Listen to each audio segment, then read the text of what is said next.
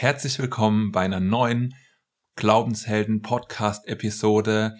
Sieben Tipps für mehr Spaß beim Bibellesen.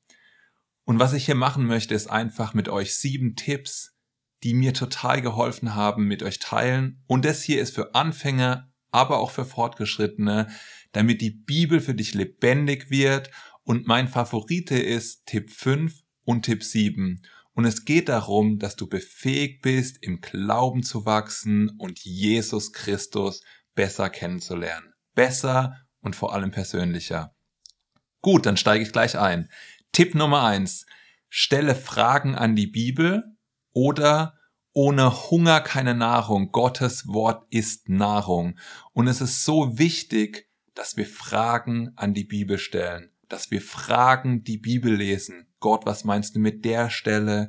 Gott, was meinst du mit dieser Bibelstelle? Was meinst du mit dem Wort? Ich verstehe hier was nicht. Dass man einfach hungrig ist und Tiefe möchte im Wort Gottes und dass man auch eine Interaktion, eine persönliche hat mit dem Heiligen Geist, während man in der Bibel liest und dass das, dass das was ist, wo man tatsächlich merkt, ich möchte eine Veränderung, ich möchte ein tieferes Verständnis, ich möchte dich kennenlernen, Jesus. Und was mich mal total baff gemacht hat, war, dass ich was total Einfaches verstanden habe. Und zwar in Lukas 11, 9 bis 10 steht, und ich sage euch, bittet, so wird euch gegeben, sucht, so werdet ihr finden, klopft an, so wird euch aufgetan, denn jeder, der bittet, empfängt, und wer sucht, der findet, und wer anklopft, dem wird aufgetan. Und ich glaube, was hier beschrieben wird, ist etwas, was dein Verstand macht, ja. Also es geht nicht darum, rumzurennen und in irgendwelche Türen zu klopfen. Es geht darum, dass du einen wissbegierigen Geist hast und eine Beharrlichkeit, während du Wort Gottes studierst, dass du Sachen jetzt aber wirklich in der Tiefe verstehen möchtest, damit sie Teil und Substanz deines Lebens werden und damit du das, was die Bibel dir zusagt, auch genau hier und jetzt in deinem Leben sehen kannst. Deswegen ich ermutige dich, stelle Fragen an die Bibel, selbst Fragen, die du dir vielleicht vor acht Wochen gestellt hast während im Bibellesen wenn du sie gefragt hast und gesagt hast, Gott, was ist denn damit? Du liest eine ganz andere Stelle und bekommst eine Offenbarung von Gott. Und darum geht's, ja, dass wir fragend die Bibel lesen. Tipp Nummer zwei. Der Kontext entscheidet über die Reinheit deiner Offenbarung. Und es ist so wichtig, dass wir nicht irgendwelche Verse einfach aus dem Zusammenhang reißen und sie dann auf irgendwelche Sachen anwenden, für die sie nie bestimmt wurden, ja. Also lies die Bibelstelle im Zusammenhang. Das bedeutet, lest zumindest ein paar Verse vorher, lest zumindest ein paar Verse danach, damit du merkst, über was redet denn Jesus oder Paulus überhaupt, ja? Zu wem redet er denn überhaupt? Wo redet er denn überhaupt? Was hat er denn vorher? Was hat er denn danach gesagt? Und was ich immer mache, ist oft, vor allem wenn ich irgendwelche Sachen nicht verstehe, in den Urtext schauen. Du übersetzt dir das einzelne Wort oder die Wörter, die dir unklar sind. Du gehst einfach rein und sagst, was ist denn das genau? Und dann liest du dir verschiedene Variationen durch oder du liest durch, in welchen anderen äh, Versen das Wort vielleicht noch mit anderen Wörtern übersetzt worden ist. Und es hilft manchmal einfach besser zu verstehen, was genau wird denn hier gerade gesagt. Und denkt immer daran, die Summe von Gottes Wort ist Wahrheit. Das steht im Psalm 119, 160 und ich glaube, das ist so wichtig für uns zu verstehen, dass was wir lesen in der Bibel, natürlich ist jeder einzelne Vers und alles, was gesagt wird, von Gott inspiriert, aber manchmal ist allein schon dieses Ausbalancieren von Wahrheit in sich selbst total wichtig, ja. Ist es jetzt aus Gnade oder ist es jetzt wegen dem Glauben?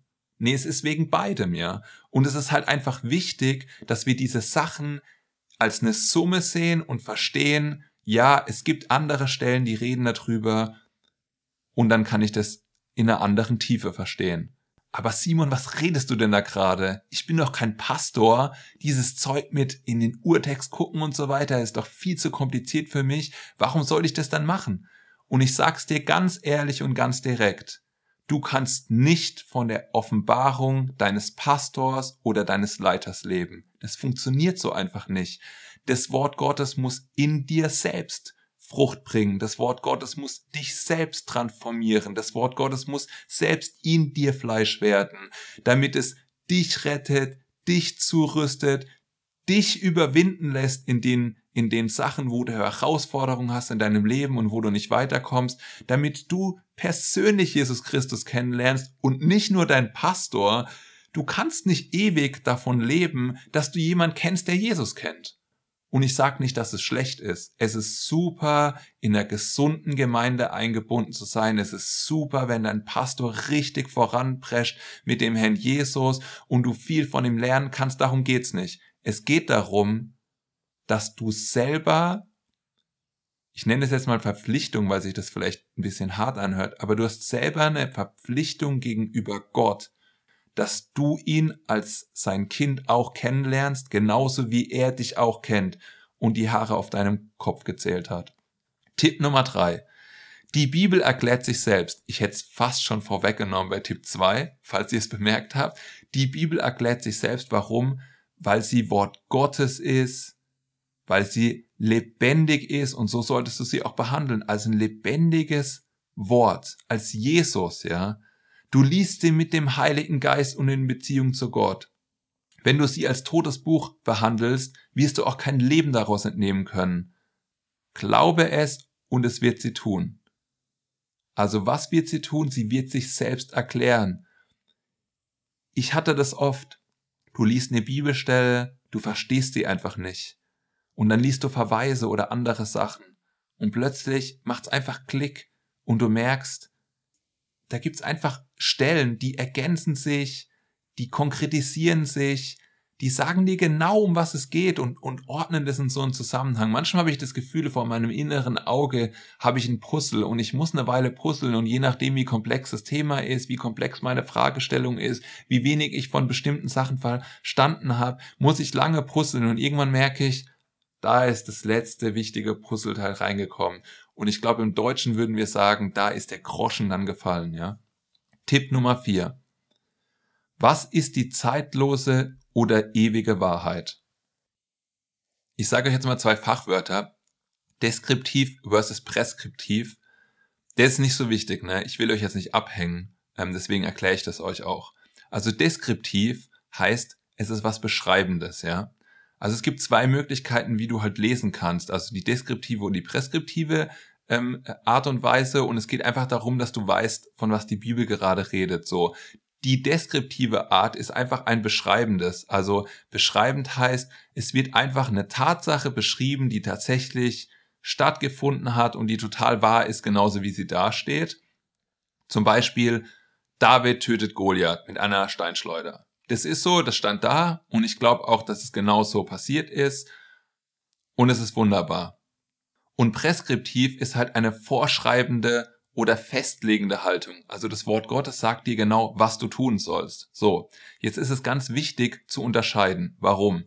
Kannst du aus der Situation mit David tötet Goliath was für dein Leben lernen? Selbstverständlich. Du kannst was daraus lernen. David sagt, wenn Gott mit mir war bei den Bären, und bei den Löwen, dann wird Gott mit mir sein bei Goliath. Du kannst daraus lernen, Gott war treu und auch bestimmt auch noch super, super viele andere Facetten.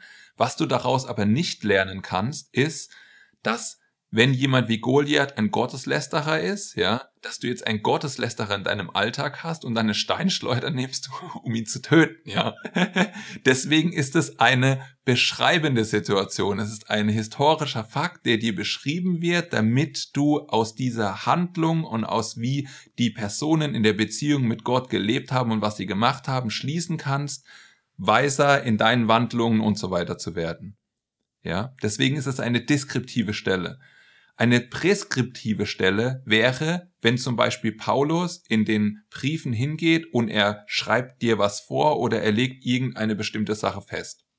Ich nehme jetzt einfach mal, das sind göttliche Prinzipien, über die ich rede, ne? Das sind Sachen, an die sollen wir uns immer halten, wenn wir die lesen, wenn wir diese Sachen verstanden haben, wenn wir göttliche Prinzipien, Prinzipien vom Reich Gottes verstanden haben. Das sind all diese Sachen, diese preskriptiven Sachen, die wir tatsächlich direkt umsetzen sollen, ja. Also wenn ich über Umsetzen rede, dann meine ich zum Beispiel in Kolosser 3, ja, da schreibt Paulus, zieht den alten Menschen aus und zieht den neuen Menschen an. Das soll jeder machen. Ohne Punkt und Komma. Und da brauchen wir auch, also da können wir natürlich hingehen und das ausstudieren, was genau das heißt äh, und wie genau wir das machen und so weiter. Aber das werden wir nicht als, ah, das, das war damals für die, ja. Zorn, Wut, Lästerung, hässliche Redensarten aus unserem Mund und so weiter, das war für die damals. Heute haben wir das nicht mehr. Wir reden heute nur noch in Sanftmut und Liebe und Geduld und so weiter miteinander. Oder Paulus schreibt in 2. Korinther 9,7, denn einen fröhlichen Geber hat Gott lieb. Das ist immer so, ja. Dass Gott möchte, dass wir aus, de, aus dem, der Motivation unseres Herzens ein fröhlicher Geber sind, wenn wir irgendwelche Gelder, Sachen oder was auch immer weggeben. Er möchte nicht, dass wir es mit einem knauserigen Herz geben oder so, sondern tatsächlich, weil wir es gerne tun, aus freiem Herzen. Das ist Gott total wichtig. Und das ist der Unterschied. Wir waren bei Tipp 4. Was ist die zeitlose oder ewige Wahrheit? Und wenn du die Bibel liest, dann ist es wichtig zu verstehen, was ist denn jetzt die zeitlose und ewige Wahrheit für dich, die du in deinem Leben ausleben kannst. Und es bringt uns direkt zu Tipp Nummer 5. Wenn du glaubst, was du liest, tu, was die Bibel sagt. Also Tipp Nummer 5. Wenn du glaubst, was du in der Bibel liest, dann tu, was die Bibel sagt. Persönlich die Bibel anzuwenden und umzusetzen, das ist super wichtig für uns. Warum? Weil wir sonst einen mega dicken Kopf bekommen und ein super kleines Herz. Stell dir das mal bildlich vor. Einen riesigen Kopf bekommst du und ein kleines Herz. Und keiner hat Bock, mit so jemand abzuhängen. Deswegen meine Ermutigung an dich, verarbeite die Bibel nicht nur auf einer intellektuellen Basis. Die Bibel ist Wort Gottes. Die Bibel ist Nahrung. Jesus sagt, dass wir nicht nur von Brot und Wasser und so weiter leben, sondern von jedem Wort aus Gottes Mund, von jedem Wort, das Jesus gesprochen hat, von jedem Wort, das inspiriert ist in der Bibel. Und Jakobus 2.17 sagt uns, dass Glaube ohne Werke tot ist. Was bedeutet es? Das bedeutet, wenn wir lesen, wir sollen nicht lügen, dann lassen wir uns von Gott verändern und befähigen, dass wir nicht lügen. Wenn wir lesen, wir sollen nicht Ehe brechen, dann brechen wir keine Ehe. Wenn wir lesen, wir sollen unserem Nächsten dienen, dann gehen wir hin und dienen unserem Nächsten. Und ich meine, da gibt es jetzt hunderte von Sachen in der Bibel, und Gott wird dich ganz spezifisch auf Sachen und Dinge ansprechen, während du Bibel liest. Und es ist wichtig, innezuhalten. Du kannst dir die Sachen aufschreiben, mitnehmen, was auch immer du machen kannst, ja, oder auf Post-its schreiben und die an die Wand hängen oder du kannst mit irgendeinem Stift deinen Spiegel bemalen oder was auch immer. Gott spricht ganz individuell persönliche Sachen bei dir an, während du Bibel liest um dich in eine engere Beziehung mit ihm zu führen, um, um dich in eine engere Abhängigkeit mit ihm zu führen. Und es ist total wichtig für dich. Du brauchst es, um das Herz Gottes zu verstehen und zu begreifen. Und Gott braucht es, dass du sein Wort nicht nur hörst, sondern dass du sein Wort auch anfängst zu tust, zu tun, dass du sein Wort anfängst umzusetzen. Tipp Nummer 6. Quantität oder Qualität? Also soll ich jetzt ganz, ganz viel lesen, immer so ein 365 Tage Bibelleseplan, ja, einmal durch die ganze Bibel, am besten äh, jedes Jahr einmal.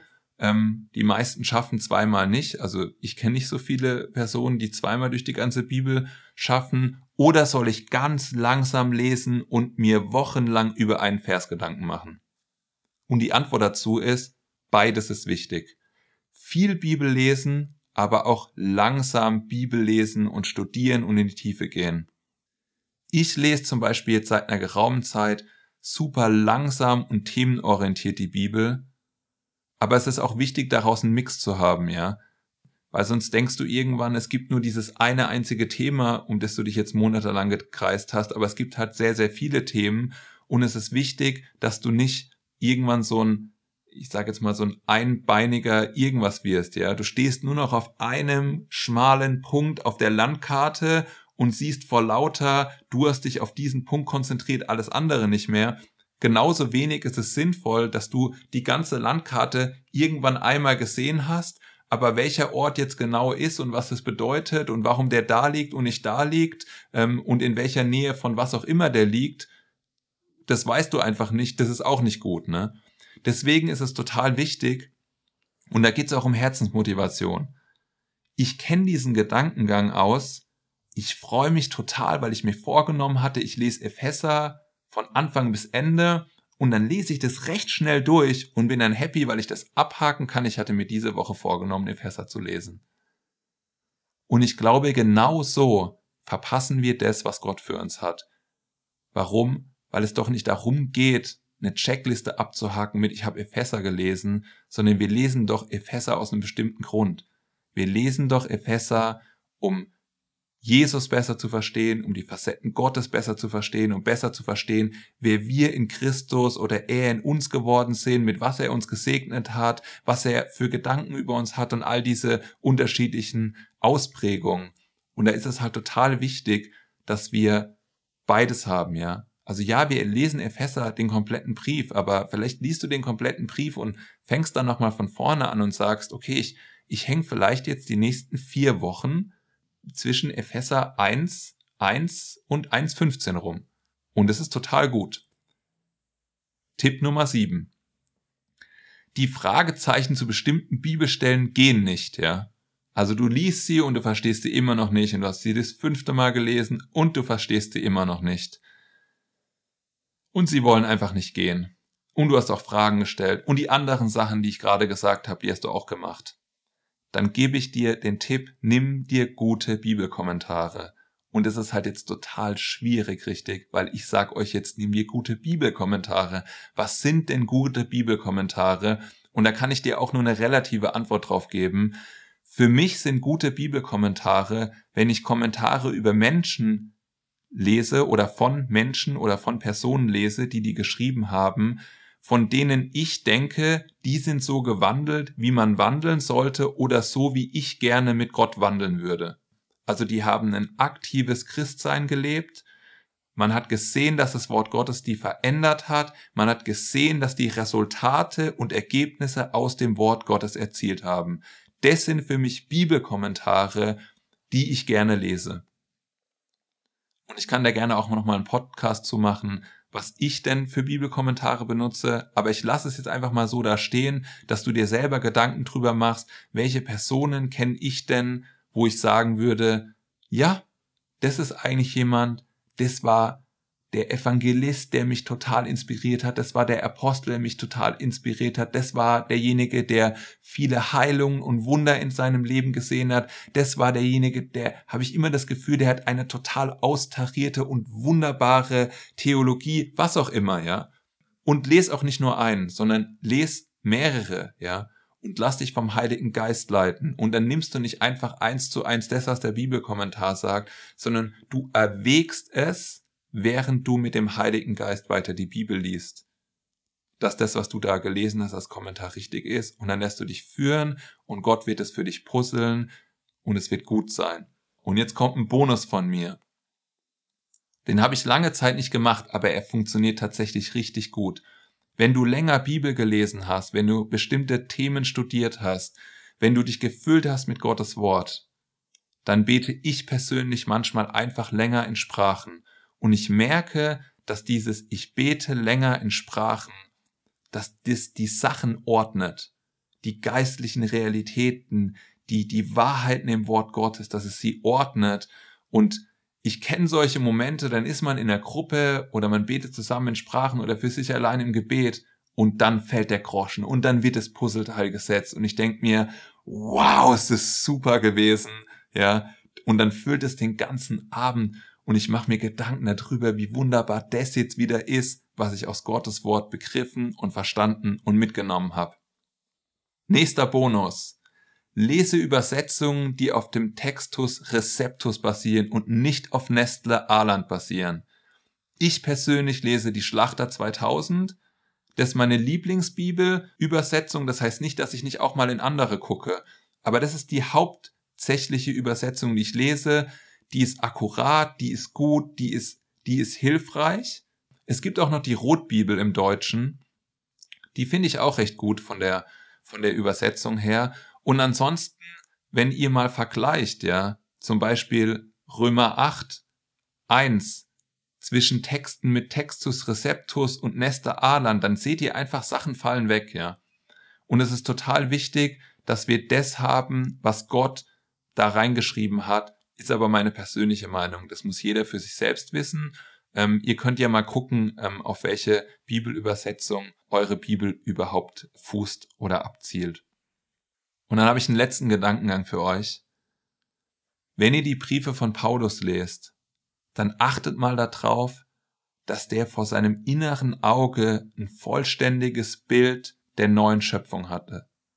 Ein vollständiges Bild von dem, was du in Christus Jesus geworden bist, als du wiedergeboren wurdest. Und er weiß genau, wie ein kleiner Jesus aussehen sollte. Also du und ich, wir sind ja kleine Jesusse und wir wachsen in ihm äh, zur vollkommenen Fülle. Und er lehrt im Kontext von Gemeinden oder individuellen Problemen von Personen. Er lehrt immer, wie diese neue Schöpfung vor seinem inneren Auge aussieht und er löst diese Probleme daraus, ja.